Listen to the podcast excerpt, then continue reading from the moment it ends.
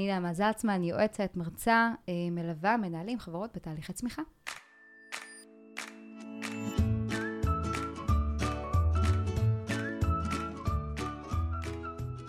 אני אביגיל לוין מסמסונג נקסט. ואני סימונה ולסקי מגרו ספייס. והיום אנחנו בפרק נוסף של מה התפקיד אה, עם נעמה זלצמן, אנחנו נדבר היום על אה, היבט אה, קצת אחר של עבודה בארגון, דווקא מתפקיד היועץ החיצוני. נעמה, כיף שאת איתנו פה. כיף להיות פה. בביקור כזה קצר בישראל, ואנחנו אפילו זוכות לראיין אותך, אז ממש תודה על הזמן, ואנחנו מתרגשות. התכוננו הרבה לפרק הזה, ובאמת ככה רצינו להביא זוויות שונות, אני חושבת, וככה לפתוח את הראש אה, לאנשים שמגיעים מכל מיני תחומים ורוצים להשתלב בהייטק, ולאו דווקא תמיד מתוך דווקא תפקיד בתוך ארגון, אלא לעיתים אה, זה יכול להיות הרבה יותר מעניין, או יותר קל לבוא כיועץ חיצוני ואז אולי להשתלב, אז נדבר גם על זה היום. אה, אז בואו נתחיל שתספרי לנו קצת עלייך, על הרקע שלך, ובאמת מה את עושה היום בפועל. בשמחה, אז תודה על ההזמנה. אני עובדת הרבה עם חברות אה, סטארט-אפ ישראליות ולא ישראליות, אבל פוקוס בעיקר חברות ישראליות אה, אמריקאיות, בעיקר בשלבים שהחברה הופכת להיות יותר גלובלית. יש כל מיני אתגרים ארגוניים ותרבותיים אה, שעולים ככל שאנחנו גדלים בעצם כחברה, נניח איך אנחנו, פתאום כל מיני שאלות, נכון שמחוברות ארגונית, כמובן שיש את זה גם ברמה הלוקאלית, אבל ברמה הגלובלית זה הופך להיות קצת יותר אה, מורכב, איך אני אה, מגיעה למצב שאני מייצרת הוגנות ניהולית, נכון? למה יש רק ב site האמריקאי דברים כאלה, אנחנו גם רוצים ב site הישראלי, אתן מכירות את זה טוב, וגם דברים קצת יותר קטנים, כאילו ביום יום, איך אני נותנת פידבק קונסטרוקטיבי לקולגה שלי, בסדר? איך אני דואגת גם לקבל פידבק מספיק טוב אה, ומספיק genuine ככה מהשטח.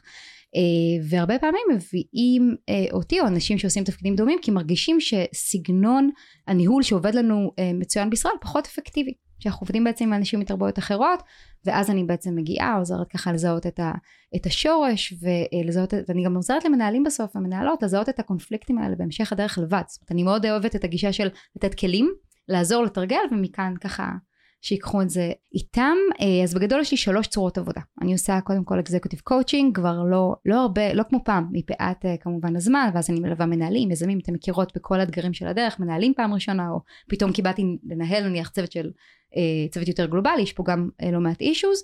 אני עושה סדנאות, אני מרצה, פה זה כבר עבודה של לא פחות one on one, יותר ככה עם קבוצות מנהלים והנהלות. ולפעמים אני גם מגיעה ובונה פתרונות בדמות תהליכים קצרים. ממש מלווה את החברה. חד משמעית. אז לפני שנצלול ככה לכל אחד מהמאפיינים השונים של התפקיד שלך, אה, אולי תתחילי בקצת לספר לנו מאיפה הגעת, מאיפה צמחת אה, לעולמות תוכן האלה. אז את התואר הראשון שלי עשיתי ביחסים בינלאומיים במדעי המדינה באוניברסיטה העברית ובאמת אה, עבדתי בתחום מסיום התואר. היה לי ככה חלום מאוד גדול לעשות קריירה בסקטור הציבורי. הייתי עוזרת פרלמנטרית של בוז'י הרצוג לאחר מכן שירתתי בשגרירות ישראל בוושינגטון עבדתי עם ציר ישראל. אה, בשגרירות, בעצם סגן השגריר.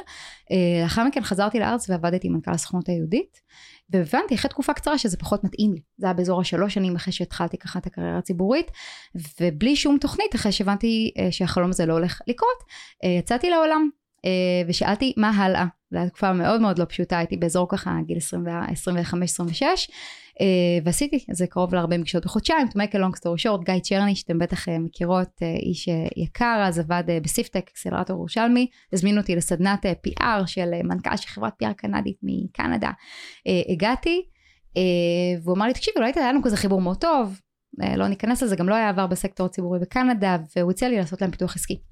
לפתוח להם בעצם את השוק בישראל, לעצור שותפויות וכולי, ואת זה עשיתי בעצם קרוב לשנה. אה, וזהו, משם המשכתי לאל על, עשיתי חדשנות תאגידית עבור אל על, ג'ט בלו, ניהלתי תוכנית אה, חדשנות גלובלית, ומשם עברתי לוורטקס, שאתן ככה מכירות אה, שזה קרן הון סיכון. קרן הון סיכון, אני אפילו אגיד, אני כבר לא עובדת שם, אז אני יכולה להגיד, מבלי שיחשדו במניעים אחרים, אחת הטובות בישראל. באמת, תפקיד מדהים. תפקיד שהיה לי אולי אחד הכי משמעותיים בקריירה שלי, ששם היה לי שלושה בקטים, בעצם הובלתי תחום שנקרא value creation לפני איזה שש שנים, ו... אה, אפילו קצת יותר כבר אימא'לה, אה, הזמן עובר. אה, היה לי בעצם שלושה בקטים עיקריים, הבקט הראשון זה פיתוח עסקי, זה בעצם מה שעשיתי טוב בקריירה שלי בו, בעצם לייצר כמה שיותר to generate revenue ו-bookings בעצם לחברות, ולייצר שיתופי פעולה מספיק טובים. גם היה בקט מרקטיאלי, כי אין מה לעשות, צריך אירועים, צריך קשרים טובים לאקוסיסטם המקומי, גם להיות בקשרים עיתונאיים וכולי. Uh, והתעסקתי באמת בבקט של אה, value creation, זאת אומרת היה לי חמישה פורומים שהקמתי שהתעסקו כמעט בכל אספקט uh, חשוב בעצם בחברה ודומיננטי, ועשיתי למעלה מ-45 סדנאות אה, בשלוש וחצי שנים. התעסקנו באמת ממש אה, אה, בכאבי גדילה, מכאן גם גדל הפודקאסט כאבי גדילה, שתחת עוד פודקאסט שהופיע גם בדה מרקר. שאת אה, הגשת. נכון. שהגשתי. קמת והגשת. נכון, תודה, תודה, היה באמת אה, מדהים, עשייה נורא נורא כיפית. וזהו, ואז עברתי לפני אה, שלוש שנים אה, לארה"ב. שלוש וחצי שנים, ושם החלטתי שאני ככה עושה איזשהו break. אז מה באמת, מה הוביל אותך פתאום אה, היית בשיא העשייה, במרכז העניינים, בעצם עשית מין pivot, עשית איזשהו shift בקריירה, הלכת לכיוון לא מאוד אחר, אבל, אבל די אחר, אם את אומרת, התעסקת בכאבי גדילה של סטארט-אפים, פתאום את עושה את זה ככה ב full time באיזשהו מקום, מה, איך, איך קרה השינוי הזה ואיך הבנת שלשם את מכוונת? קרו כמה דברים, תראו, בסוף, איך שעברתי לארה"ב, חיכיתי ל green card. אז בעצם נגזרו עליי, לראשונה בחיי, אה, שמונה, תשעה חודשים שלא יכלתי לעבוד. מי שרוצה לעשות הסבה, לעבור אה, לארצות הברית, לחכות. לגרין קארד. אה, ממש. ואני זוכרת שאורון אמר לי, בן הזוג שלי, אה, תקשיבי, לא יהיה לך עוד תקופה כזאת. כאילו, ברור שה default שלך זה ללכת לקרנות ופיתוח עסקי, ואלה באמת ההצעות שקיבלתי. זאת אומרת, כל מה שחלמתי עליו פה, כאילו, תפקיד גלובלי וצוות גדול ויותר תקציבים, טה טה טה, כאילו, פתאום קיבלתי. וזה, וזה כאילו פחות עשה לי את זה קצת. ואמרתי, אוקיי, כאילו, אולי באמת בוא נבחן עוד דברים. אה, והיו כמה תהליכים במקביל. עשיתי כמה מתודולוגיות שאפשר לדבר עליהן אה, ככה להמשך, שבאמת יכולות לעזור לאנשים להבין what's next קצת, אה, מה החוזקות שלהם וכולי.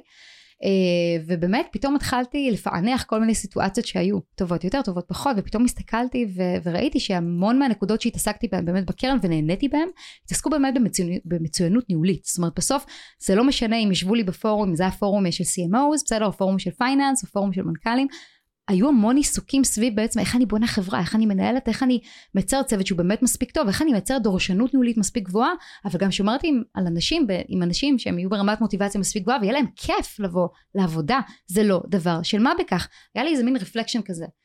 ואז שחיברתי כל מיני נקודות, גם בעבר שלי וגם ממה שאני נהנית, וגם נציין את זה אחרי זה, עשיתי איזה 26 קורסים ב Coursera. אמרתי לעצמי, אני עכשיו נכנסת ועושה מה שמעניין אותי. שפתאום סכמתי את כל... סיימת אותם? כן.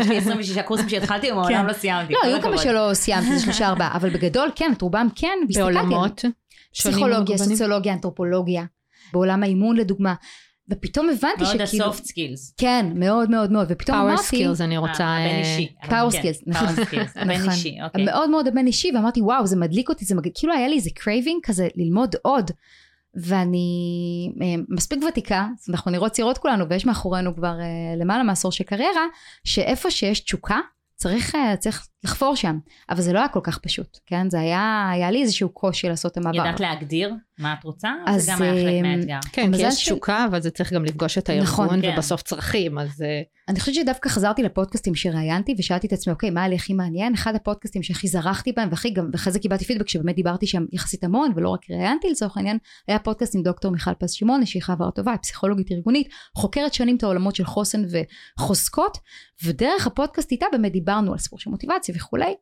ופתאום הבנתי שיש כלים זאת אומרת גם הכרתי כלים דרך לא הסדנאות אבל פלאף, זה כאילו לא יש רק פלאף יש מתודה. כלים יש מחקר, יש מתודולוגיות שאפשר לפרק, לפרמל אותם. אני חייבת שהכל יהיה לי מסודר בצורה לוגית. אני לא יכולה תיאוריות, לא, לא, לא, לא עובד עליי פחות.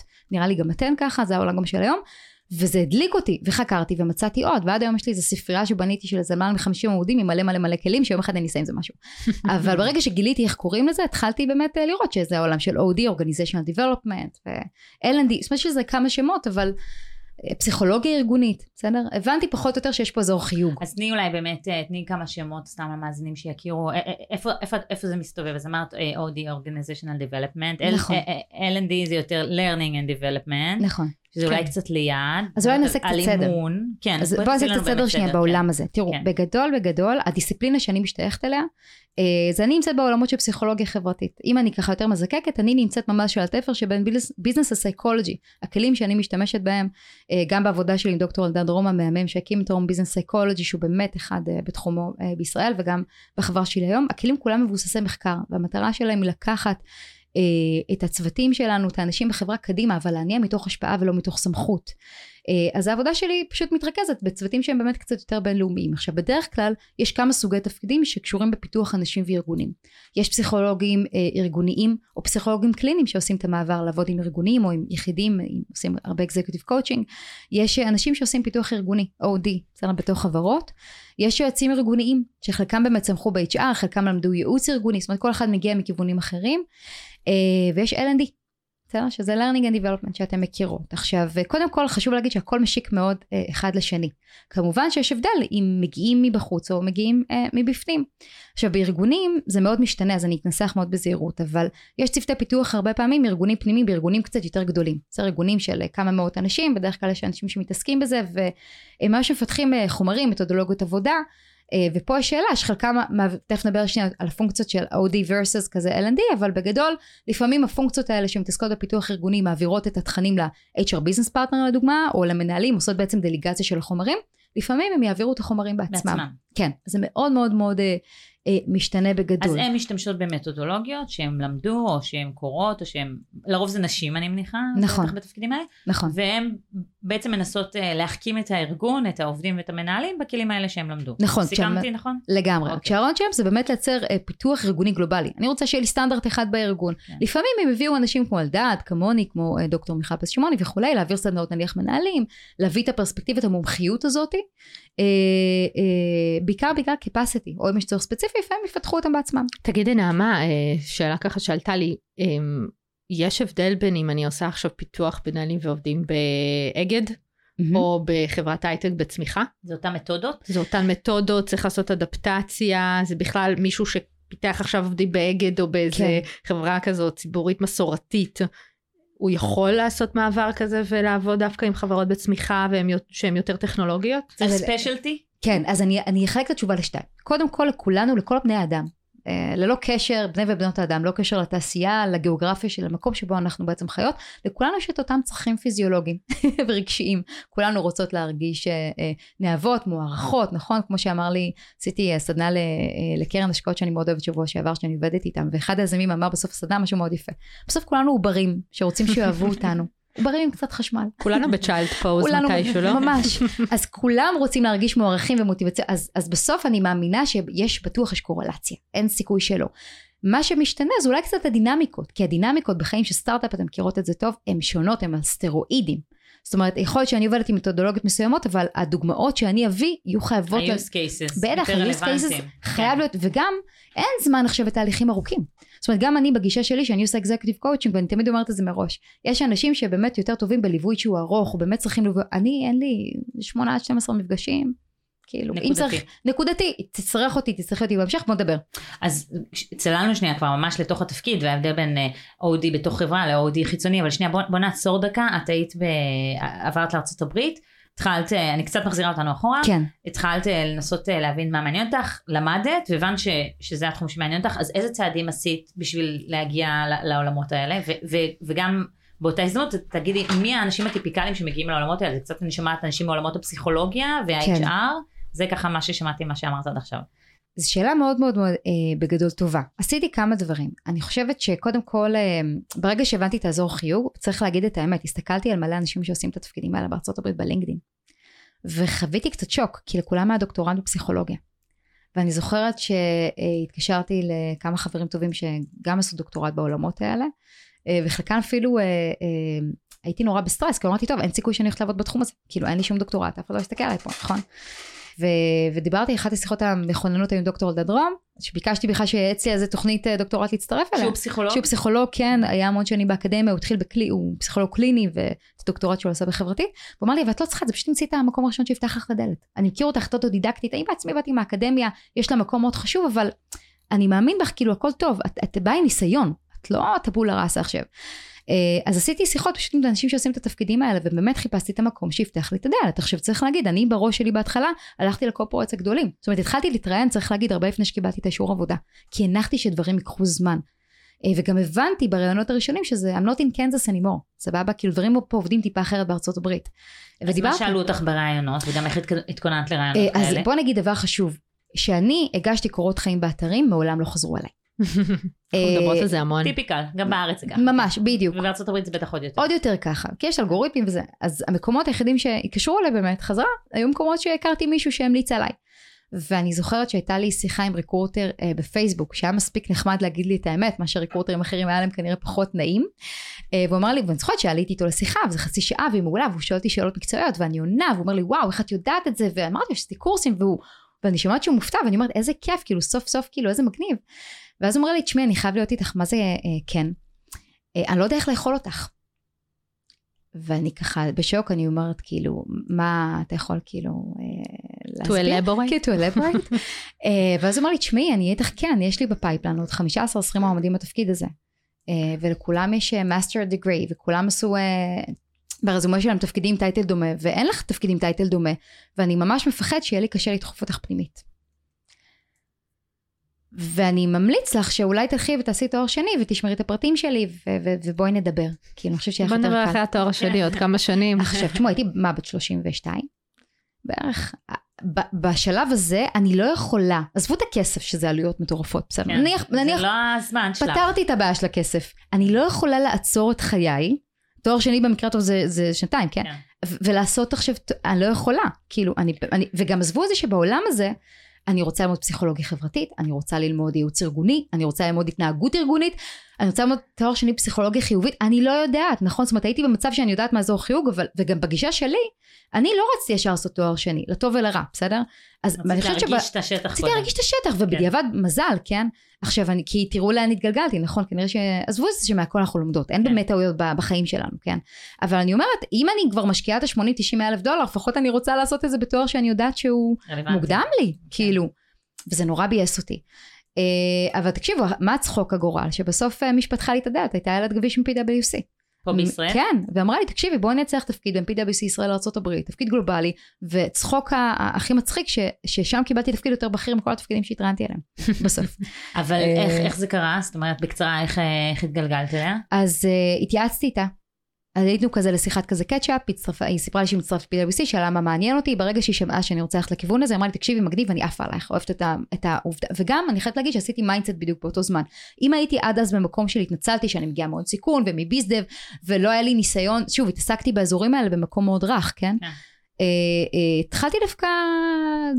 מה שנקרא, אה, אה, לא להתבייש שהגעתי מהביזנס, אפילו להציג את זה כיתרון, כמישהי שמבינה טוב את השטח, כמישהי שמבינה את הדינמיקות ולא מדברת רק בתיאוריות. והיא נתנה את ההזדמנות הראשונה. אז, אבל כשהגשת לתפקידים, עוד פעם, כן. אני חושבת מישהו שלא מגיע מהעולם תוכן, את הגשת ל... יש כאילו תפקידי ג'וניור, למה הגשת? לזה? מה, מה היה הטייטלים שהגשת הגשתי להם? בר, ב- ברמת ה-level, זה בדרך כלל היה manager, כן. אה, לפעמים כאילו specialist אפילו הלכתי, זאת אומרת, שוב, החברות אמריקאיות גדולות זה קצת שונה כן. מסטארט-אפים בדרך כלל ישראלים, אבל, וגם יש הבדל בין HR נניח ל-OD בדרך כלל, כן? אה, זה גם צריך אה, לציין, זאת אומרת זה לא שהגשתי, כן נניח ב-PwC בגלל שהתעסקנו גם בפיתוח הנהלות אבל גם בתשתיות HR, אז נכנסתי לאחת החברות להיות HR business partner לצורך העניין, זה לא שלא עשיתי תפקידים כאלה, אבל, אה, אבל אז שהגשתי אז כן, או שהגשתי לתפקידים של דירקטור, כי הלכתי לתפקידים שהם קצת equivalent, כאילו כן, אני חושבת שזה שעשיתי. מאוד משתנה מחברה, וגם בדרך כלל זה כן יכול להיות פונקציה שהיא יחידה, או פונקציה נגיד צומחת מתוך עולמות אחרים.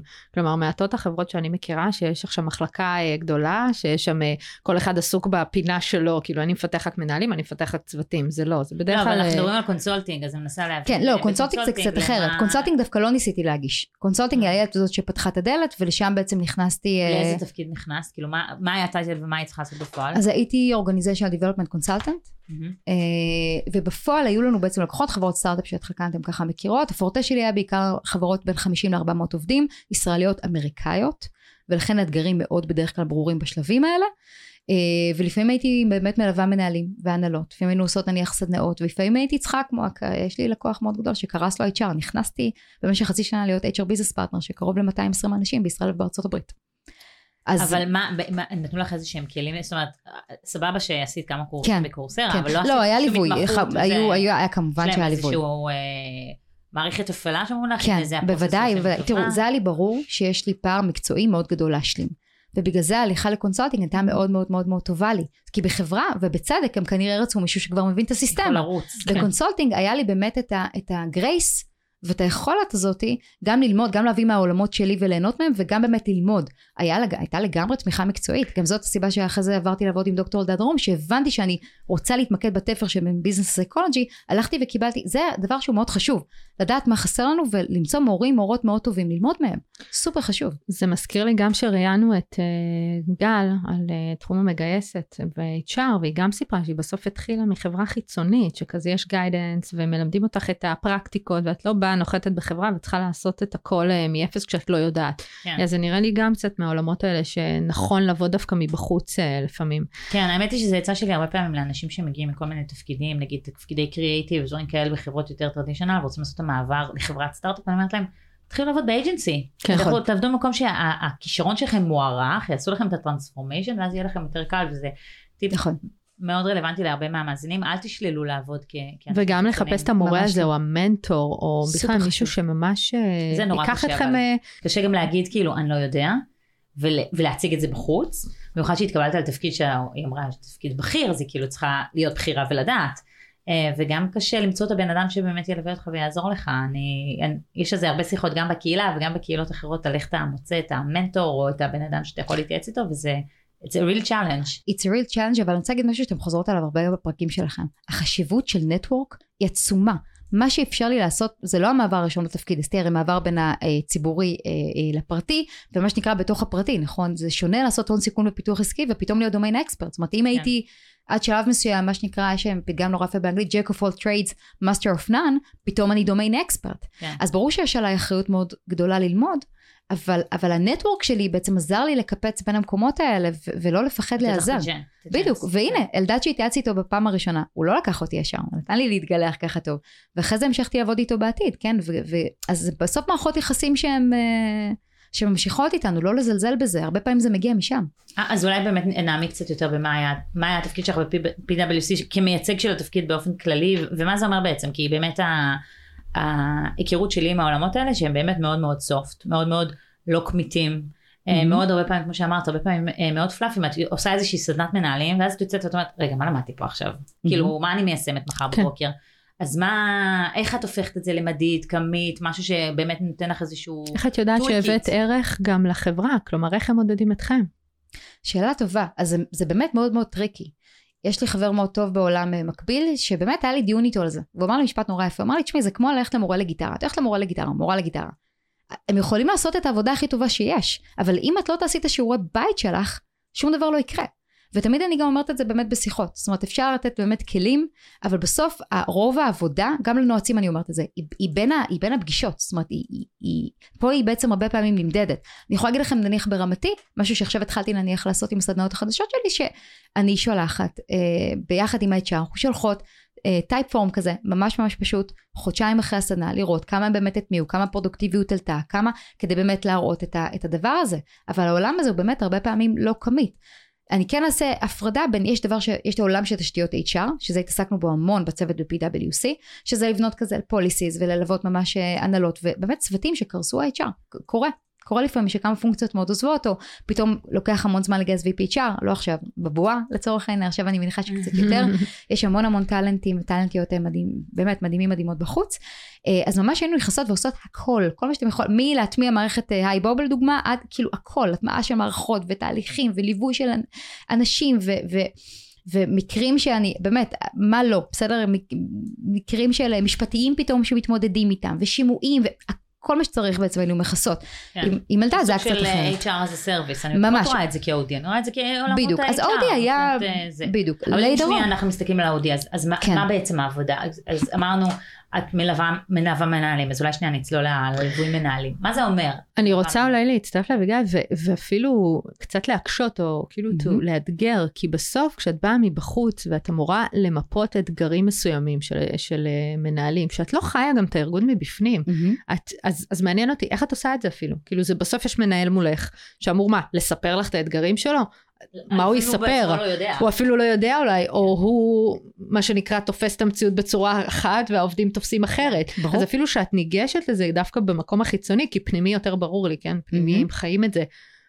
איך את ניגשת לזה? איך את באמת עוזרת למנהל, שאת בכלל קודם, בוא נתחיל מאפס, להבין במה צריך שם עזרה. כן, ברור. זה, זה מאוד מחבר אותי לעולמות הפסיכולוגיה, שתמיד תהיתי איך פסיכולוג, אני באה לפסיכולוג, אני מדברת איתו על איך אני חווה את העולם, אבל לא יודע מה אומרים עליי, ההורים שלי, הילדים שלי, החברים שלי, ואיך כולם תופסים אותי. או, כאילו טוב, אז נחבר את זה וניתן גם אה, כמה כלים אחרים. קצרה, אוקיי, כן. מעולה.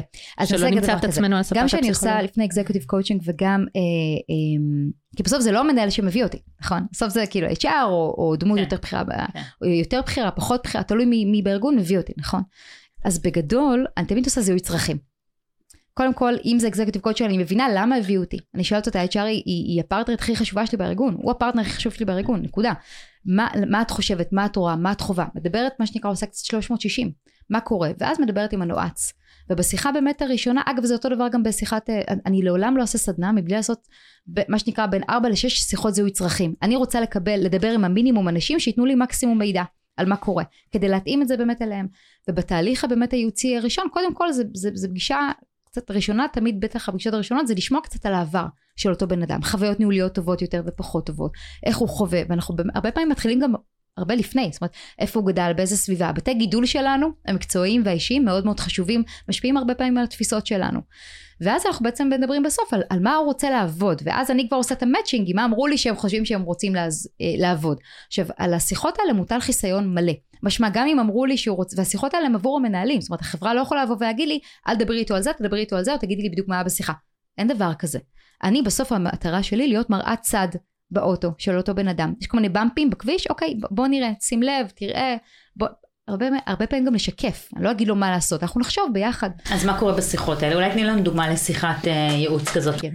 אז תראו, הרבה פעמים אה, מנהלים, בדרך כלל, בטח שהם כזה first timers, אבל ממש לא רק, אנשים, לא סתם אנשים מקודמים לניהול, בסדר, אנשים אה, מוטיבציוניים, נכון, מאוד מחוברים כזה לארגון, אה, אה, זה, זה אחרת, בסדר? לא סתם קודמו להיות מנהלים.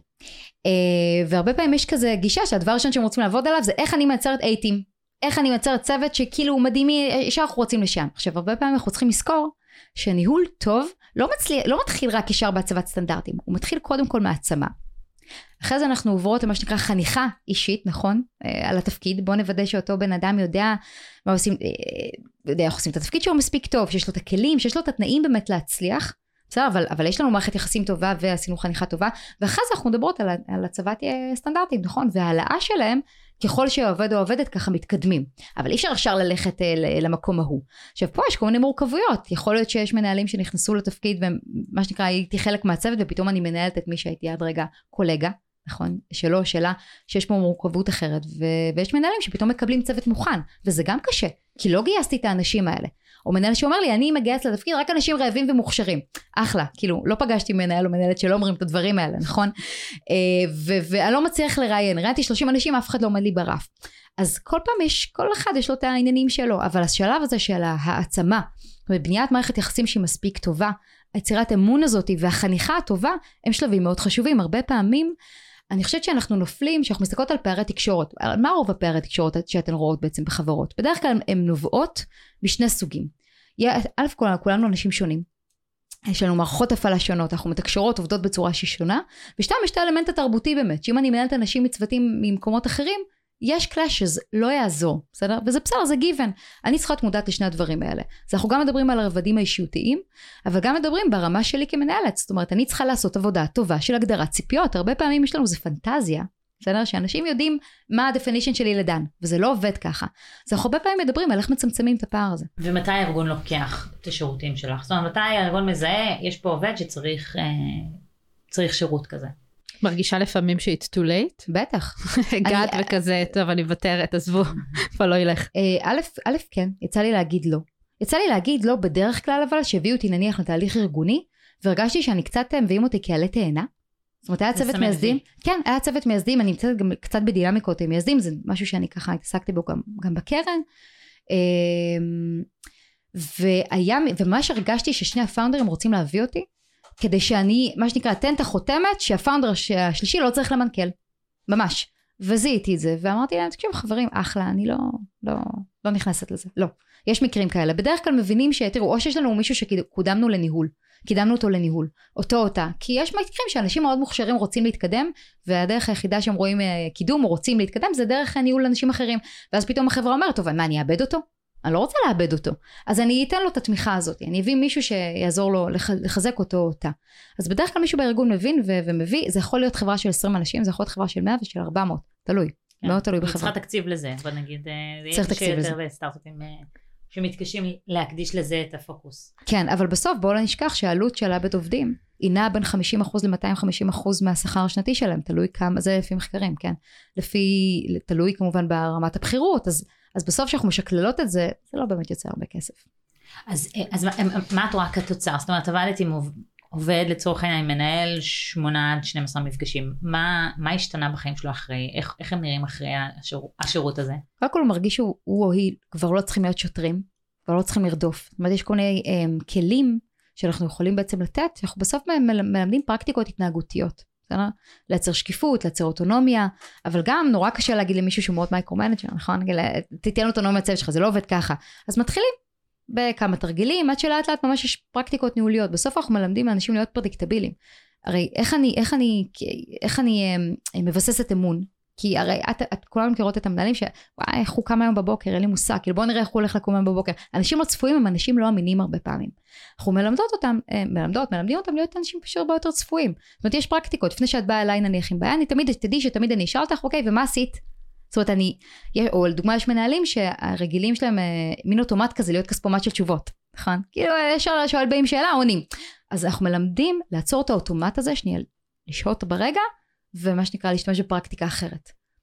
אני כן רוצה סתם להוסיף מהזווית של דווקא של החברה שאני עובדת בה, כי בסוף מה שאנחנו עושים זה פיתוח עובדים ומנהלים דרך הפלטפורמה, זה כל הטכנולוגיה, אה, ואצלנו דווקא המדידות הן מאוד אה, כמותיות וקשוחות. כלומר, אביגיל, למה שאת אמרת, אצלנו אה, בעצם נגיד כל מתאמן הוא בעצם שם את המטרות שלו לחמישה מפגשים לספרינט הזה, mm-hmm. ואחד הדברים שאחרי זה בפידבק, הוא עונה על שאלות מאוד ספציפיות של האם המאמן הזה הביא אותך לקראת המטרות, כלומר, וזה מה שנלקח גם כסקור למאמן. כאילו, המאמן יכול להיות נחמד, שזה גם שאלה, ומלא ידע ואיזה יופי, אבל מה שנקרא מאיפה תגיע הישועה, או על מה אני מודד, זה באמת הזיהוי צרכים וההגעה למטרות. אז נכון. אני גם ממליצה מהצד השני תמיד, כלומר, מי שמקשיב מהצד השני ורוצה להביא, לדעת מה המטרות וממש את זה למדוד. נכון, אה, יש לנו תמיד מטרות, ואנחנו כל שלושה מפגשים עוצרים, רגע, אנחנו פה, אנחנו לא פה. כן. ואת נותנת פשוט כלים למתודולוגיות. שניתן דוגמה לכלי, לצורך כן, העניין. נשמח.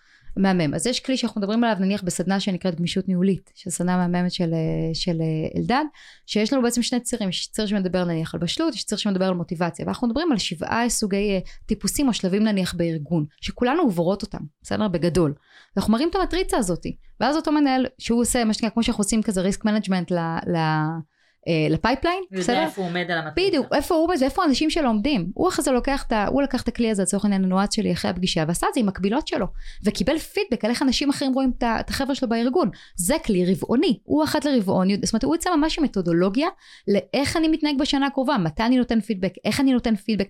יש פידבק שהוא ongoing, יש פידבק ב-one on one, יש פידבק תקופתי. הוא יודע שאני לא מוכנה לדבר על פידבק שהוא אה, שנתי, נכון? כן. כי זה lifetime בארגון. כן. אז הוא יוצא משהו מתודולוגיה עם סט כלים שמשרת אותו. כן, אבל מה שאני שומעת ממך זה שצריך שהארגון גם יהיה מאוד סגור על עצמו, על מה המטרות ומה היעדים שלו.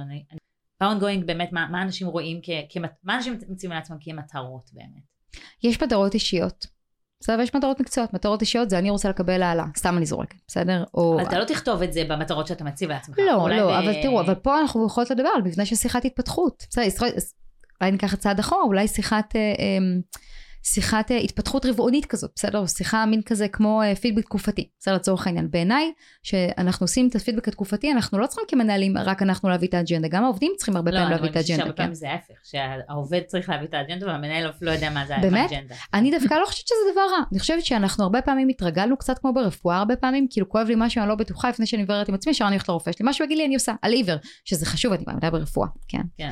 אבל מאוד, אני לוקחת מלא, הכל בסדר. כאילו אני הכי הכי מאמינה כואב לי ראש, אני אקח כדור, בסדר? שלא שלא יהיה... לא ישתמע. לא, שלא ישתמע חלילה. אבל הרבה פעמים, כשזה קשור בהתפתחות שלי, במקום מסוים אני אומרת לעצמי, מי יודע יותר טוב ממני? כאילו זו אחריות שלי. אני חושבת שהפרואקטיביות הזאת היא חשובה. אני יכולה להגיד, אני, אני פוגשת הרבה, אמ, גם עובדים, לא רק מנהלים, שהרבה פעמים, נניח ב-PwC, הייתי מגיעה לפעמים לחברה, אוספת מידע על איך ההנהלה משתקפת ו- וכותבת דוח. והרבה פעמים אתם מרגישים אותו אנשים לא רואים אותי ואף אחד לא אכפת ממני ומזיזים אותי ככה אה, בארגון ממקום למקום ושכל זה זה נכון וזה מאוד מאוד מאוד חשוב ולאף אחד לא מדבר איתי על ההתפתחות שלי. ואני כאילו באה ואומרת אוקיי אבל נזכרתי בחיי כעובדת בסדר גם כשאף אחד לא דיבר על ההתפתחות שלי אז אני באתי ושמתי את זה על השולחן. זאת אומרת אם אני מרגישה שחסרים לי כישורי storytelling ואני מרגישה שזה יכול לתת לי edge מדהים וזה גם ווין ווין לארגון אני הייתי מעלה את זה. סתם כדוגמה, בסדר? אם אני מרגישה שאני יכולה להירשם לאיזה קורס מסוים והוא ייתן לי המון ברמה האישית וגם ברמה הארגונית, אני אעשה את זה. זאת אומרת, אנחנו צריכים לחשוב עם עצמנו קודם כל איפה, איפה את רוצה להתפתח ולנהל שיחה עם המנהל ולראות באמת איפה זה מגיע בהלימה ואיפה זה לא מגיע בהלימה.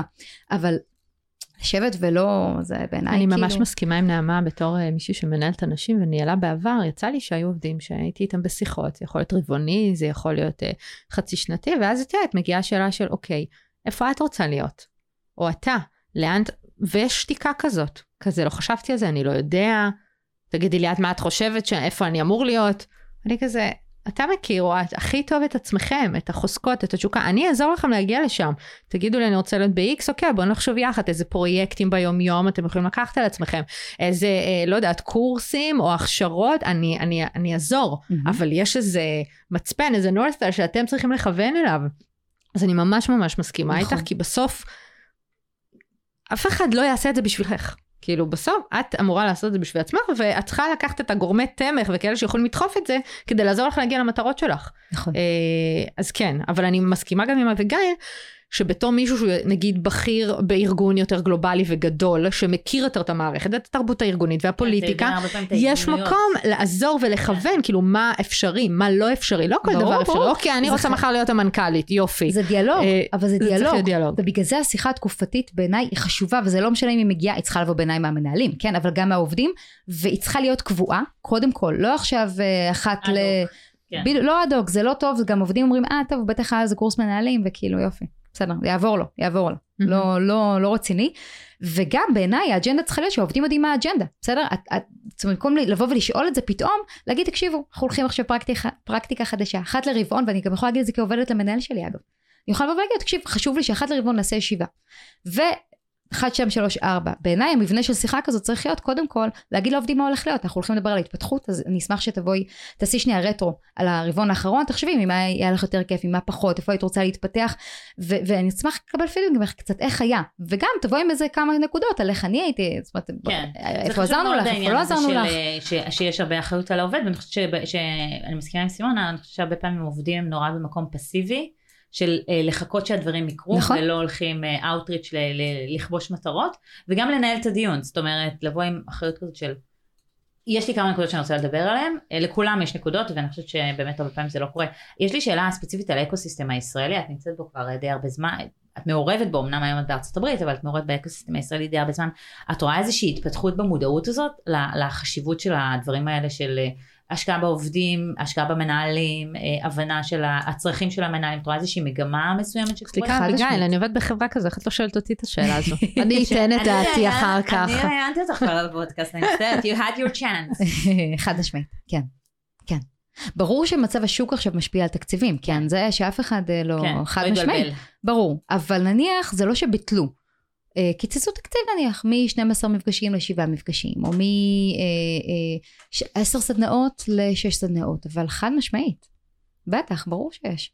תראו, בס- גם ואת נורא רואה קשה. שזה השפעה של זה על. הצמיחה של החברות? זאת אומרת, רואים אימפקט משמעותי? א', יש מחקרים היום שמגבים את זה, שאנחנו משקיעים יותר בעובדים, עובדים יותר מאושרים, הם חברות שהפריון שלהם הוא כן, יותר אני גבוה. מדברת על, על השקעה מאוד ספציפית, זאת אומרת, יש חברות שעושות, אה, מציוסות האנשים לכל מיני אימים אקזוטיים, אבל כן. כאילו, אני מדברת על, על ההשקעה בפן הזה. כן. קודם כל עושים סקרים, ורואים שמשהו היה אפקטיבי ומשהו לא היה אפקטיבי. נורא קל לך אחרי סדנה אחת לדעת אם היה טוב או לא היה טוב. זאת אומרת, את לא, גם בדרך כלל, מה זה בדרך כלל? תמיד אנחנו אה, דורשים שמישהו מה-HR יהיה איתנו בחדר, בכוונה. בכוונה. גם כדי להרגיש את השטח, גם כדי לקבל פידבקים, אבל זה לא קצת אה, מוריד את הדיון, כי יש דברים שאני לא יכולה להגיד כשה-HR פה. יש הבדל פה- בין executive coaching, שהוא באמת פותח את הקרביים, לבין סדנת מנהלים, וכולנו חתומים בכל סדנה על זה ששום דבר לא יוצא מהחדר. צריך לזכור שקודם כל, מאז שהקורונה לדעתי, אה, ככה חווינו אותה כמה שנים, וגם הדור הזה, שאנחנו קצת אה, כבר לא בדור הזה, אבל אה, אנשים, לא רק הכסף ולא רק המסיבות, ו-. וכל הסיבוס וטמבי, זה כבר לא מה שמחזיק בעיניי אה, עובדים במקום עבודה.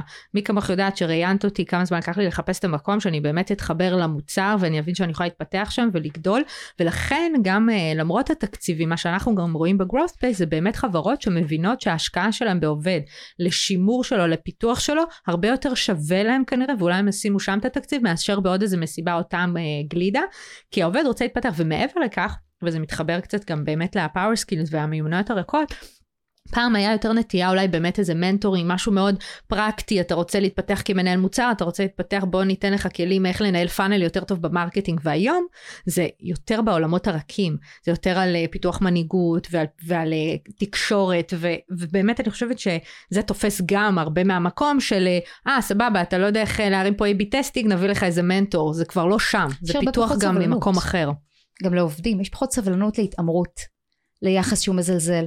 מגיע פתאום דור חדש שהוא ב-2024 כבר 40% משוק התעסוקה, אי אפשר להתעלם מהסיפור הזה שהם פח, הרבה פחות טולרנטים ליחס שהוא פחות טוב.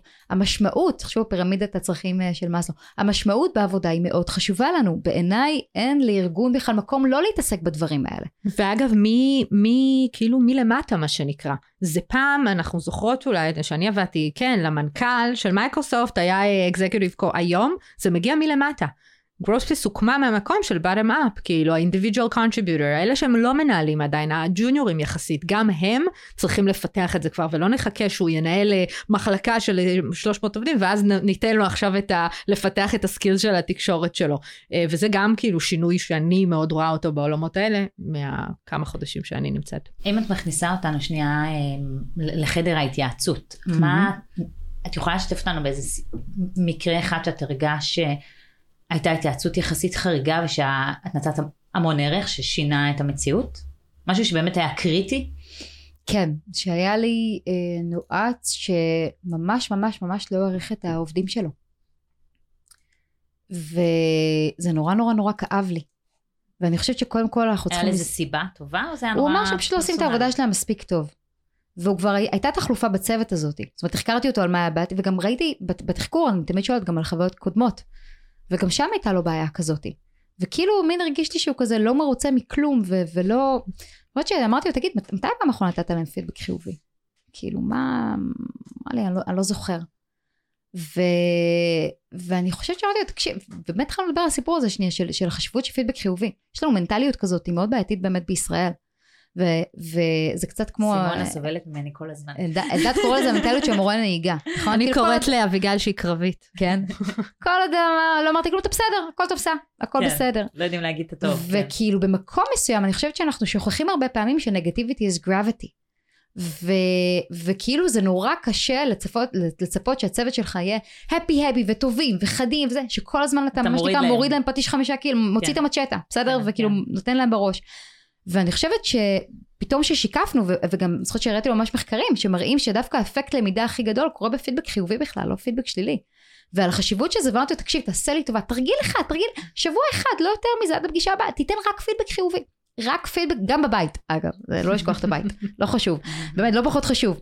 ותחזור אליי ותגיד לי איך היה, זה השיעור הבית היחידים שלך. ואני זוכרת שהוא חזר ואמר לי, תקשיבי, הייתה מה זה אנרגיה אחרת בצוות. ושוב, גם דיברנו על מבנה של פידבק חיובי, זה לא רק, אה, אני רוצה שנדבר בקצרה, על, ניתן כזה טיפים, אבל זה, לא ניכנס לזה, עזבו, אבל... בקיצור, יש כמה סוגים של פידבק חיובי, הסוג הכי טוב זה פידבק תהליכי. תגידו לי בדיוק מה אהבתם במה שעשיתי. ככה אני באמת אוכל ללמוד, כי להגיד לי אחלה עבודה, זה כאילו כמו להגיד good job, אין לי באמת אפקט כן. למידה, זה עדיף מכלום. אין לי באמת אפקט למידה. את חמודה, כן, כאילו, אוקיי, אחלה, מה יש ללמוד מזה? כן. ופתאום זה, זה, זה מין הכניס קצת אנרגיה אחרת, והוא פתאום ראה את השינוי, משינוי כל כך קטן. ו... וזה עשה מאוד טוב, וזה פתאום פתח לנו את התהליך, כי הוא פתאום הבין את המשמעות הזאת. עכשיו, הנטייה לשליליות קיימת בכולנו, זה, זה צורך הישרדותי. זה כן. נטייה... נורא ישראלי גם.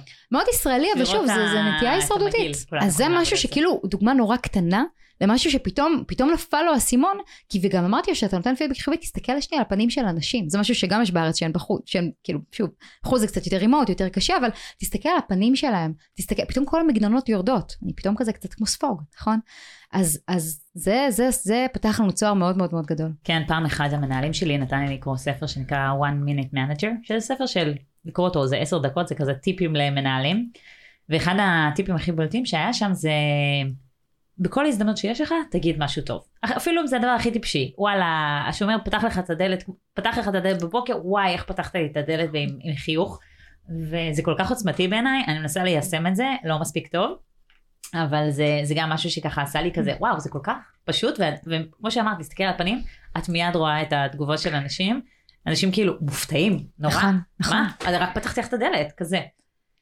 אני רוצה לאתגר את זה קצת ולא להיכנס לעומק, אבל אני חושבת שזה גם נובע קצת מאיך את תופסת את עצמך. כאילו אני מרגישה נגיד שאני מאוד מאוד ביקורתית כלפי עצמי. ולכן, כמו שאני ביקורתית כלפי עצמי, כך גם אני ביקורתית כלפי הצוות שלי. אה, וגם בבית. כאילו יניב, הבן זוגי, הוא, יש לו משפט שהוא נוראי בעיניי, שהוא אומר, לא משנה מה אני אעשה, זה אף פעם לא טוב.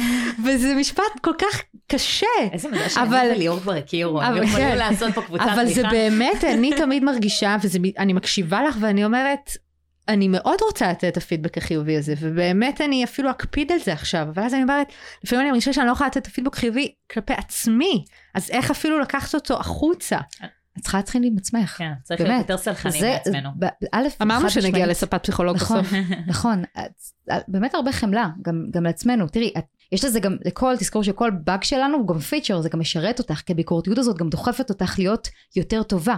מה שקורה פעמים בניהול, או בחיי המשפחה לצורך העניין, שהפיצ'רים שלנו הופכים להיות באגים לפעמים, נכון? אז אני חושבת שאפילו לסיים כל יום, וזה כאילו הכי קלישאה וזה מוכח מחקרית, באמת. אנשים שעשו את זה במשך חצי שנה, אה, רמות העושר שלהם עלו, כתבו, אה, אה, שימו כל יום במין כזה, אוקיי, על מה אני מודה היום? או, או שלושה דברים שהיו לי שהיו כאילו מדהימים, או כן, נקודות כאלה. כן, אני לעשות את זה עם הילדים שלי כשהם הולכים לישון, לא, לא בהצלחה רבה, הם ישר כזה ברנטינג. הם אומרים רק את הדברים הרעים שהיו להם, אבל אני מנסה. בסדר, אבל זה תרגול. אגב, זה באמת אינסטינקט, אתם יודעות מאיפה הוא נובע? האינסטינקט שלנו אה, להיזכר בצורה.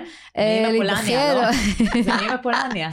פחות, זה אינסטינקט הישרדותי. בעצם בטבע, אבות אבותינו, תחשבו על מי, מי שהלכה ללקט את האוכמניות ביער, שמעה רשרושים וברחה. חשבה שזה דוב, והיא באמת ניצלה, כי באמת היה שם דוב שבא אה, אה, לאכול אותה. לעומת המקביל שלה, בוקר אחרי הלך, שמע באמת רשרושים, אמר טוב זה רוח, נטרף. אז אנחנו בעצם הצאצאים של מי ששרדו, ולכן המוח שלנו מכוון לחפש uh, מה שנקרא סכנה. על, אז אנחנו תמיד חושבים על ה-Worst case scenario, נכון? כן. Um, אז זה מאוד מגיע משם, שזה בסדר, פשוט... פשוט היית אומרת שואה, וזהו. תראי, פשוט צריך לזכור שיש לנו סל תגובות אינסטינקטיביות. וזה בסדר, לכולנו יש סל תגובות אינסטינקטיביות, ושמצבי ודאות ולחץ, שזה בעצם רוב החיים שלנו, בסדר? בלי קשר למשבר, תמיד אנחנו בלחץ, תמיד קורה משהו, בטח כאימהות, כהורים. אז זה באמת קורה. ואני חושבת שעולה לך הדבר הזה, תזכרי, יש, יש הגדרה נורא יפה של ויקטור פרנקל לחוסן, אתם מכירות אותה? ויקטור פרנקל שעשה כמובן, ניצול שואה כמובן, כתב, אה, אה, מתעסק המון בעולם באמת של חוסן, אה, והוא מגדיר חוסן בצורה הבאה, הוא אומר שבין גירוי לתגובה יש מרווח. ובמרווח הקטן הזה אה, טמון, גם תמונה אה, חירות שלנו, אבל גם טמון חופש הפעולה שלנו. אני יכולה בעצם לבחור איך להגיב. ולכן כשזה עולה לך הרבה פעמים, תנסי, זה, קצה, זה קשה, כי יש לנו סל תגובות אה, באמת אינסטינקטיביות. לעצור ולהגיד, אוקיי, מה באמת המטרות שלי? מה אני בעצם רוצה להשיג?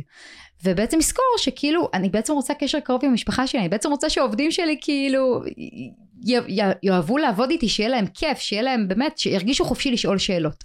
כן. אבל מה הרבה פעמים מנהלים שבאים אליהם עם איזה שאלה, הרבה פעמים אומרים?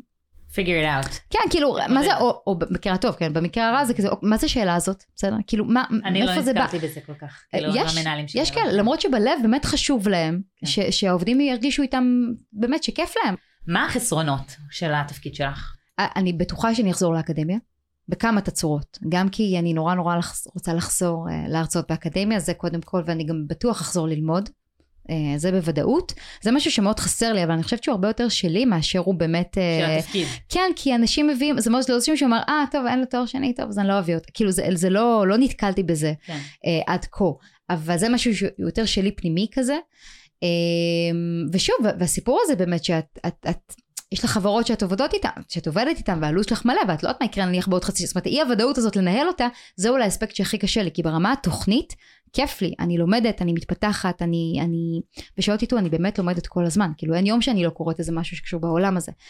אה, אני חושבת שבתוך ארגונים לפעמים, צריך באמת לשים לב שאנחנו מאוד מחוברים לשטח. זאת אומרת, אני חושבת שאם הייתי עושה תפקיד נניח מקביל בארגון, מה שהיה באמת מטריד אותי זה האם אני מעבירה את החומר, האם אני לא מעבירה את החומר, האם באמת אנשים מרגישים שזה פרקטי או לא פרקטי. זאת אומרת, אני רואה את זה באימונים, אני רואה את זה ביום זה אני חושבת שהקושי בדרך כלל הכי גדול של אנשים בתחום, זאת אומרת לקחת את התיאוריות הגדולות, כן. ולה, ובואו נפרק את זה מהפלאף לפרקטיקה. להביא את זה ובאמת למדוד את... אולי אנחנו מתכנסות לקראת הסוף ובאמת ככה שנייה לחזור אה, דווקא לאנשים בקהילה שלנו שעושים את ההסבה הזו, שמחפשים את המעבר, שבעצם מנסים להבין מה חסר להם, איזה פערים, לאן בכלל העולם הולך, וככה דיברנו על זה קצת גם בהכנה לפרק, על באמת עולם העבודה החדש ו- ובכלל על ה-power skills והמיומנויות כאלה שאנחנו צריכים גם מצד אחד ללמוד אותם, מצד שני גם מה מנהלים היום מחפשים בעובדים שבאמת, מהמם. ואנחנו יודעות שיש את המנהלים שהם מוטים ניסיון, ויש כאלה שהם באמת, הנה הטאלנט ועומד מולי בן אדם, ברור. אה, ואני רוצה להאמין שהמגמה הולכת לזה שהם יותר מוטים במי הבן אדם מולם ואיזה יכולות יש לו, ולאו דווקא יצא מיחידה כזו וכזו. אז תספרי לנו על זה קצת. כן. אני חושבת שלמידה מתמשכת ויכולת הסתגלות, דבר שהוא סופר סופר סופר חשוב. זאת אומרת, באופן כללי, אני רוצה לראות שהמועמד מועמדת אה, שמולי, מה שנראה למידה היא, היא דרך חיים אצלם. שזה סופר חיוני היום, בטח שהשינויים סופר אה, אה, מהירים, כי לא תמיד יהיה לנו את ה-benefit של באמת לעשות חניכה על כל דבר אה, שהוא, על כל הספקטר. אני רוצה לדעת שמה שנקרא, אוקיי, יודעים את העבודה, או פחות או יותר מקבלים איזושהי הדרכה ויצאו לדרך. הם יבואו לבקש כמובן ייעוץ, אבל שיש להם את העצמאות הזאת ברמתם, זה דבר מאוד חשוב. דוגמה לעבוד היום עם בינה מלאכותית, בסדר? סופר חשוב, צ'אט GPT, שוב, אם חברה מאפשרת את זה או לא. זה דבר מאוד חשוב, אני רוצה להבין שהמועמד בכלל מבין על מה אנחנו מדברים, אנחנו לקראת שינוי מטורף בעולם העבודה. אני כן רוצה להגיד שנייה, אה, כוכבית, אמרנו קצת על, אה, על GPT, אני מכירה אה, חברה שעבדתי איתה לא מזמן, שפסלה מועמד, כי הם גילו שהוא הגיש את העבודת בית שנכתבה על ידי צ'אט GPT, והוא נורא הרשים אותם בראיונות אגב, הוא אני כמעט דווקא עבר. בעד. כן. דווקא בעד, תאמצו כאילו, זה כמו אה, להגיד, אבל לא לתת- כי הוא לא- ישתמש בגוגל לעשות ריסרצ' אז כאילו אני אומרת, תשתמשו בזה. לפחות לעשות קצת אבל לא אדפטציה. כן, בדיוק. לא, לעשות אדפטציה לגמרי, אבל... בדיוק, אז הוא לא אה, עשה. אוקיי, אה, סבבה. אז, אז, אז מה שנקרא לא להראות את זה too much, בסדר? כאילו להשתמש בזה אבל לא להסתמך רק על זה. אני חושבת שבאופן כללי העולם של גם הסתכלות וחוסן, זאת אומרת הייתי מראיינת אנשים שעבדו עם אותו בן אדם ואיך אותו בן אדם מגיב לשינויים. בסדר, יש אנשים שקצת יותר קשה להם עם שינויים וזה בסדר. אה, עכשיו חוסן, רק נגדיר, זה היכולת שלנו להתמודד עם מצבים אה, קשים, מורכבים, אה, לפעמים גם מצבים טראומטיים בצורה יחסית מוצלחת. שלנו- רזיליאנס. התקופה שלנו ממש מכינה אותנו לזה. נכון, עכשיו חשוב להגיד, חוסן זה לא דבר גנטי, אנחנו לא נולדות עם חוסן, חוסן זה כמו שריר, הוא נבנה ככל שאנחנו מתאמנות על זה. פספסתי את הרכבת, אני אתאמן על התגובה שלי. אני רוצה לדעת איך הוא, איך רואים, מתמודדים עם מצבים כאלה, כי כל הזמן יש כאלה. אינטליגנציה רגשית זה ברור, תקשורת ושיתופי פעולה ברור, תקשורת באנגלית זה דבר שהוא מאוד מאוד חשוב, אבל גם הקשבה, אני שמה לב שזה גם מתחיל להיות משהו שקצת יותר ויותר אה, שמים אה, לב אליו. נכון, אבל זה חשוב, זה חשוב, לנו. באמת, זה חשוב. יפה. ואני רוצה עוד להגיד עוד דבר, אנשים גם מחפשים לידרים, ויש הבדל בין לנהל לבין להיות לידר. זאת אומרת, זה שאני לא מנהלת, זה לא אומר שאני לא לידרית. בסדר? זאת אומרת, להפגין יכולת אה, מנהיגות ויכולת להשפיע לטובה על אחרים, היא דבר שהוא מאוד מוערך. אני שמה לב שקצת יותר באמת שואלים בשיחות רקע, שעושים כזה back channeling על מועמדים, איך הם היו עם שאר העובדים שלהם. זאת אומרת, אני לא אדבר רק עם, שוב, מי שעושה due diligence טוב, כן? רק עם מי שניהל, עם אנשים שעבדו עם אותו בן אדם באינטראקציה. אדם גרנט מדבר על givers ועל takers, נכון? אחד ה... איך אנחנו עולות יכולות לעלות על givers ועל takers מאוד מאוד מהר, אה, שתשאלו, תשאלו, אותה- תשאלו אותם, את אותו מועמד, מי האנשים שהוא הכי עזר להם נניח בקריירה. takers ייטו לקחת, אנשים שבדרך כלל לוקחים, זה לא צריך לה- להסביר, נכון? אנשים מבינים מה זה אני takers. ואביגיל, מה זה ב givers? אז אה, זהו, אז בדרך כלל אנשים שלוקחים יותר ידברו על אנשים שמה שנקרא להם אינטרס לעזור להם, אנשים שמעליהם, אנשים בעלי דמויות סמכות, דווקא אנשים שהם takers יכולים לדבר איתכם על, אה, סתם אני זורקת עכשיו, השומר המקסים שפגשתי בכניסה. לא, מה שאני givers. אה, סליחה, givers, נכון? ובאנו כבר עם כל הזה. אה, אז, אז דווקא הם ידברו איתכם על אנשים שלא היה להם שום אינטרס, זאת אומרת, אה, אנשים מה שנקרא לצדדים, ואפילו ברמות הרבה פעמים שלא רמות תרמו מתחת. להם. שלא, בדיוק, כן. שלא היה שם איזשהו אינטרס כאילו אה, כן. אה, זה. אז זה דבר שהרבה פעמים אני, כשאני מחפשת leaderים, אני הרבה פעמים אשאל את השאלות האלה. אז כן, אז להניע חברי צוות ולספק השראה, אנשים שמגדילים ראש. אה, הרבה פעמים דיברנו על שרוצים זה לדחוף את בפרק כולם. הקודם הרבה, כן. כן. גם מה ההבדל בין אה, הגדלת ראש לחשיבה עסקית, שעל זה היה הפרק אה, הקודם נכון, שלנו. נכון, זה נושא סופר חשוב. אז אלה הנושאים שאני בדרך כלל אה, אה, רואה. כן, כן, חד משמעית. תראו, אני, אני משתייכת יותר לאסכולה שאני מחפשת אנשים תמיד רעבים, ושיש את הכישרון, שיש את התשוקה. אבל בן אדם שהוא רעב ויש לו מספיק תשוקה, המוטיבציה הפנימית היא מאוד מאוד מאוד חשובה. עכשיו, כן. פה שאלת אותי, אה, ובצדק סימונה, שיש הבדל באמת כאילו אה, אה, בין חברות שמחפשות, את יודעת, אנשים ש... נו, וניסיון. ומוכשרים לעומת ניסיון. נכון. תלוי בתפקיד, תלוי מה שאני צריכה, תלוי כמה גרייס יש לי לתת לבן אדם. זאת אומרת, יכול להיות שמשהו ב-PwC ובאלדד יכלו לתת לי את ה... אוקיי, את הגרייס הזה כי הם האמינו, כי הם ראו שאני ניצוץ וכי הם סמכו על זה שאני באה עם ניסיון, זה לא שלא באתי, צריך קצת יותר לפרמל את זה. אז, אז מאוד תלוי תפקיד, אני חושבת שלא צריך לחשוב, אני אשמח לשמוע מה אתם חושבות. זה לא, לא פשע לשאול בריאיון, מה אתם יותר מחפשים, אני יודעת שאני מגיעה עם פחות, או אם אני מרגישה שאני מגיעה עם פחות ניסיון משמעותית, להגיד, אני יודעת שאני מגיעה, אני לא יודעת איזה מועמדים אתם רואים, אבל אני יכולה להבטיח לכם שאני אעשה מה שאני יכולה כדי לעשות את התפקיד הזה בצורה טובה. אנשים לא, מראיינים לא נרתעים מזה. אני מסכימה שזה ממש תלוי בפונקציה ובמבנה של החברה כרגע, ובנית, ובצורך כן. ובנית, כאילו, יכול להיות שאין לי את האפשרות, כמו שאמרת, ואני עכשיו צריכה מישהו באמת ממש ממש חזק, אותי. מכפיל כוח, ושילמד נכון. אותי את האזורים שאני חלשה בהם, נכון. אה, ולא הפוך. ויכול להיות שבחברות גדולות יותר, לפעמים זה כן יותר מתאפשר, כי יש כמה חברי צוות, ואנחנו מדברות על זה הרבה, כלומר, באמת על ה... להיכנס לתאגיד, שככה, יש בו מלא אנשים שעושים כזה אותו דבר, ואז יש חניכה יותר. נכון, אה, ויש לי נועץ שהוא איש מכירות, הוא מנהל עכשיו צוות מוביל בחברה שאתם מכירות, שזה 70 עובדים. אה, סגר עסקאות בעשרות מיליונים, הוא איש מכירות מספר אחת בחברה, ולפני שלוש שנים הוא עבר לתפקיד הזה עם product management. עכשיו הוא לימד הכל, לימד את עצמו ו- ונכנס לתפקיד והוא באמת מאוד מוכשר, אז ואולי אפשר. לנקודת סיום, אני חושבת שזה הרבה איך אנחנו מספרים את הסיפור שלנו. כי בסוף זה ממש, ויש לנו על זה פרק מעולה אה, עם ליאור שוהם, אבל באמת זה זה. כלומר, את יכולה לספר את זה בצורה כזו, שבאמת הבן אדם מה- מהצד השני, כאילו, יבנה איתך את הטראסט הזה, הוא באמת יאמין לך, ואת יכולה לבוא על זה מהמקום המסכן כזה, או מהמקום המתנצל, או... מצטער שאין לי מצטער. שאין לי ואני אלמד ואני מבטיח, ולא. נכון. כלומר, זה לא מה שיעביר. כן. לא, זה לא. אז אה, באמת ש- שאלה אחרונה, כי אנחנו חייבים לסיים. אה, כן, את יכולה. לתת לנו המלצה לספר או פודקאסט, או משהו בעולמות התוכן שאת כל כך אה, שוחה בהם, בין לאנשים שהם עובדים והם סתם מחפשים להתפתח בתחום. ובין לאנשים שמחפשים לכוון לעולמות תוכן האלה כ- כקריירה. כן, בטח. קודם כל פרופסור אדם גרנט, אני מאוד מאוד מעריך, הוא כזה נחשב, כמו שמיכל אומרת, הליידי גגה של אה, עולמנו. אה, הוא מדהים, יש ספר מדהים בשם אה, גלה את חוזקותיך עכשיו. שמעתם? של מרקוס בקינגהם של גלופ. גלופ זה מכון מחקר מדהים, הם בעצם אה, ערכו מחקר לפני אה, כמה שנים על למעלה משני מיליון מנהלים ומנהלות בכל העולם, הם גילו שיש בעצם 34 חוזקות.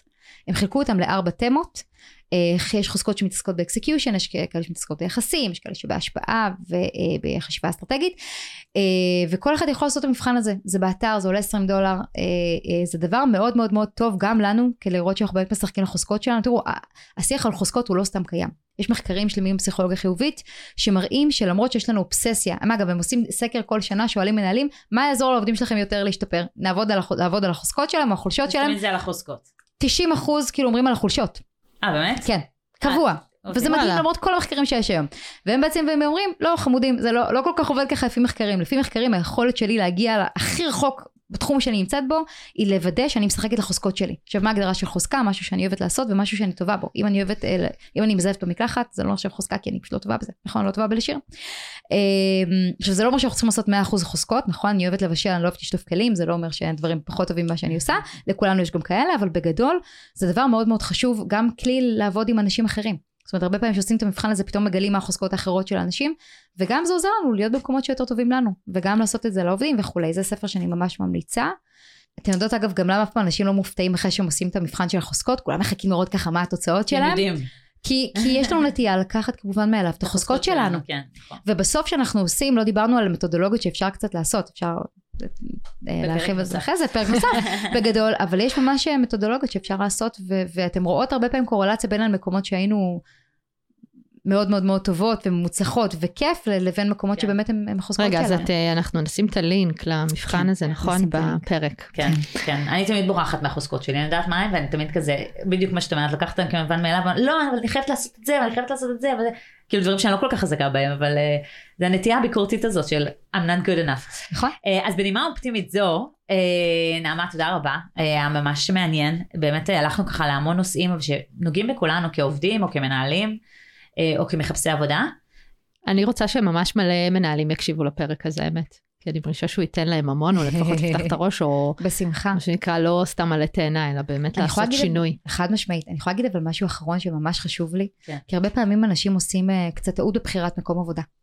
אה, אנחנו נכנסות, אנחנו מגלות פתאום שמקום עבודה הוא רעיל, וקצת דיברנו על זה לפני כן עם סימונה, נכון? ויש שלוש שאלות ממש פשוטות, שפרופסור אדם גרנט ממליץ לנו לשאול, אה, לא רק במהלך רעיון עבודה, אלא גם אנשים שעזבו את מקום העבודה שאנחנו מתראיינים אליו, אנשים שעובדים שם.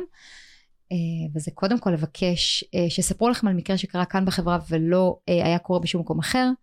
שאלה שנייה זה לבקש דוגמה על מקרה בו בכירים בחברה didn't walk the talk. אנחנו בעצם יודעות שיש קורלציה בין סביבת עבודה רעילה לבין מה שנקרא לסביבות עבודה בהן בכירים או מנהלים בחברה לא מתנהגים לפי הנורמות, הכללים שהחברה קבעה או הם עצמם. הערכים. הערכים, דיברנו נכון, על זה נכון. הבוקר. נכון, ושלוש, פשוט להבין מי האנשים שמגייסים לחברה ולמה, את מי מקדמים פה ולמה ואת מי מפטרים פה ולמה, והסיפורים האלה מלאים במידע מאוד מאוד מאוד מאוד חשוב, שיכול פשוט להסביר לנו מי האנשים האלה, לפני שאנחנו עושים את הצעד ונכנסים לחברה ומתחרטים אחרי יומיים.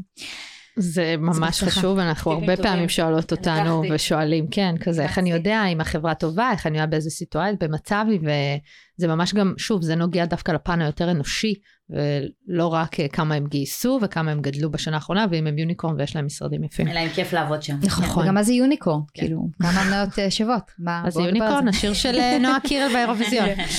פנומנל, היה פנומנל. היה פנומנל, היה ממש פנומנל תודה. הפרק, תודה רבה. נהניתם? אה, תמליצו לחברים שלכם להאזין לפודקאסט. אה, מוזמנים לקהילה שלנו מה בתפקיד בפייסבוק, יש לנו מלא מלא מלא סדנאות ותוכן נוסף מעבר לפרקים. אה, סדנאות אנגלית, סדנאות סביב תפקידים, ואולי נעשה איזה משהו עם נעמה גם. כן, נראה כמה. מנהלים יש לנו שם בקהילה, ו... עובדים שהביאו את? המתודולוגיות האלה, גם עשו. חקר נכון. עצמי והכניסו את זה לארגונים שלהם. בואו, כן. זה הדבר האמיתי. נכון.